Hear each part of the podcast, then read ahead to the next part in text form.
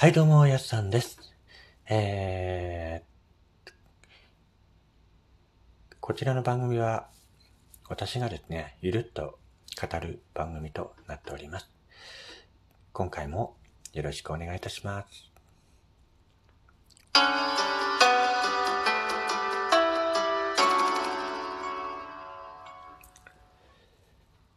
様々な方が体験した怪談話を100円で買い取る話題のサービス、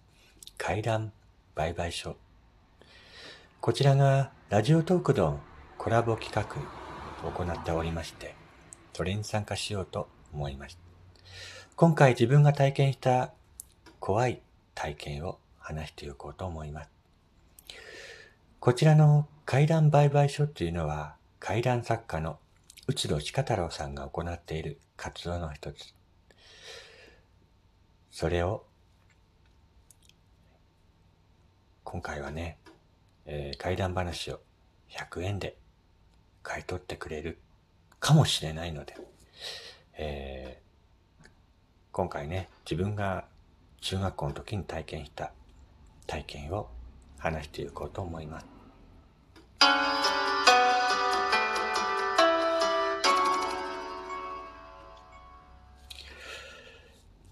これは僕が中学校の頃の体験です。その頃の僕は父親が中古で購入した2階建ての一軒家に住んでいました。中古といってもそこそこ新しく静かな住宅街の中に建っていたので、周りの騒音も少なく誰もが満足していた家でした。ただ、住み始めてからしばらく経って、白いワンピースを着た女性らしき人が廊下を通り、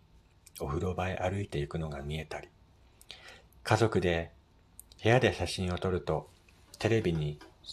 戦国時代の武士が映り込んだりと、奇妙な現象は続いていました。それでも、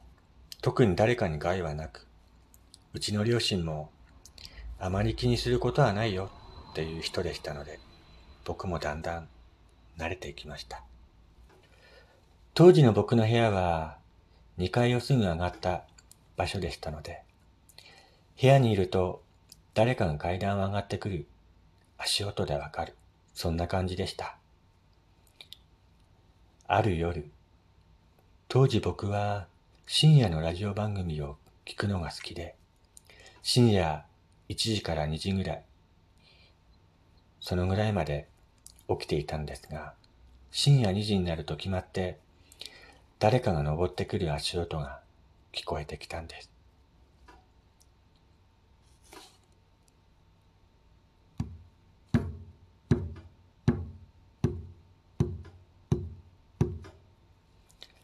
最初は、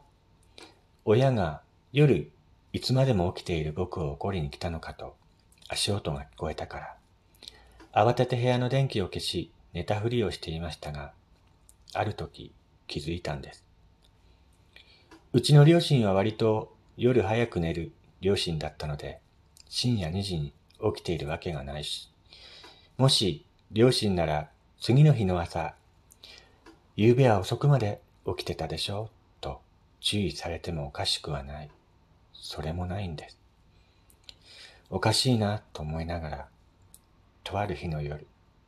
また深夜まで起きていると、誰かが階段を登ってくる足音が聞こえてきました。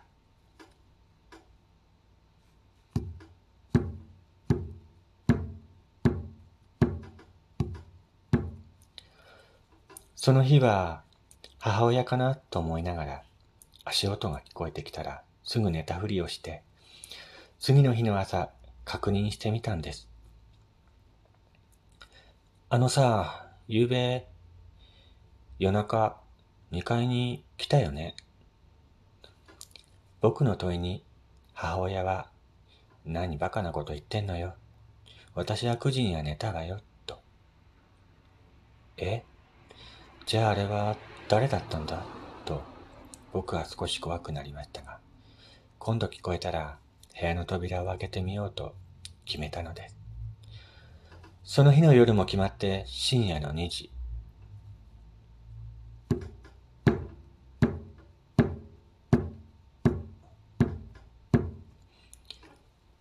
誰かが登ってくる足音が聞こえてきました。僕はわざとらしく、今寝るところだよ、と声を出しながら、部屋の扉を開けてみました。そこには、誰もいないのです。僕は怖くなり、部屋の扉を慌てて閉め、寝たふりをしました。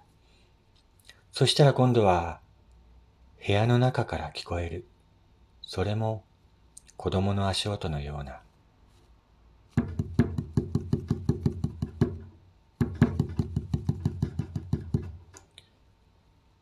その日の夜は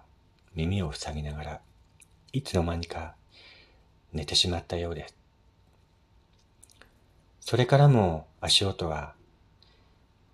部屋の中から聞こえてきましたが、次第に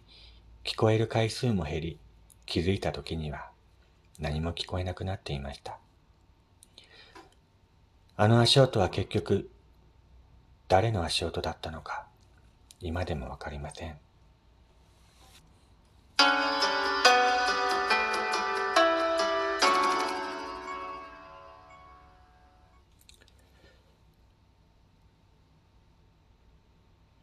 はいえ。中学校の時住んでいた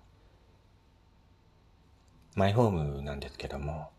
そちらの家では結構ね、奇妙な出来事が頻繁に起こっていた家だったんですけど、まあうちの両親もね、あの、僕もなんですけど、結構霊感が強い方ではあるんですが、まああまり気にすることはないなっていう感じなタイプの人なので、まあ特にね、家族に誰か害があったとか、そういうことはないので、今まで普通に過ごしてきたんですけども。まあ次第にね、そういった奇妙な出来事も、僕が高校生になった頃にはね、だんだん収まってきたので、まあ、一時期ね、本当に中学校3年間ですかね、あの時期が一番家の中で奇妙な出来事が頻繁に起こっていた時期だったような気がします。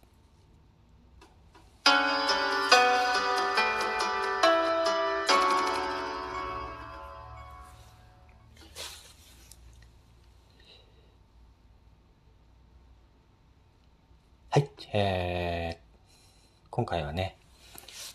ラジオトークの、あの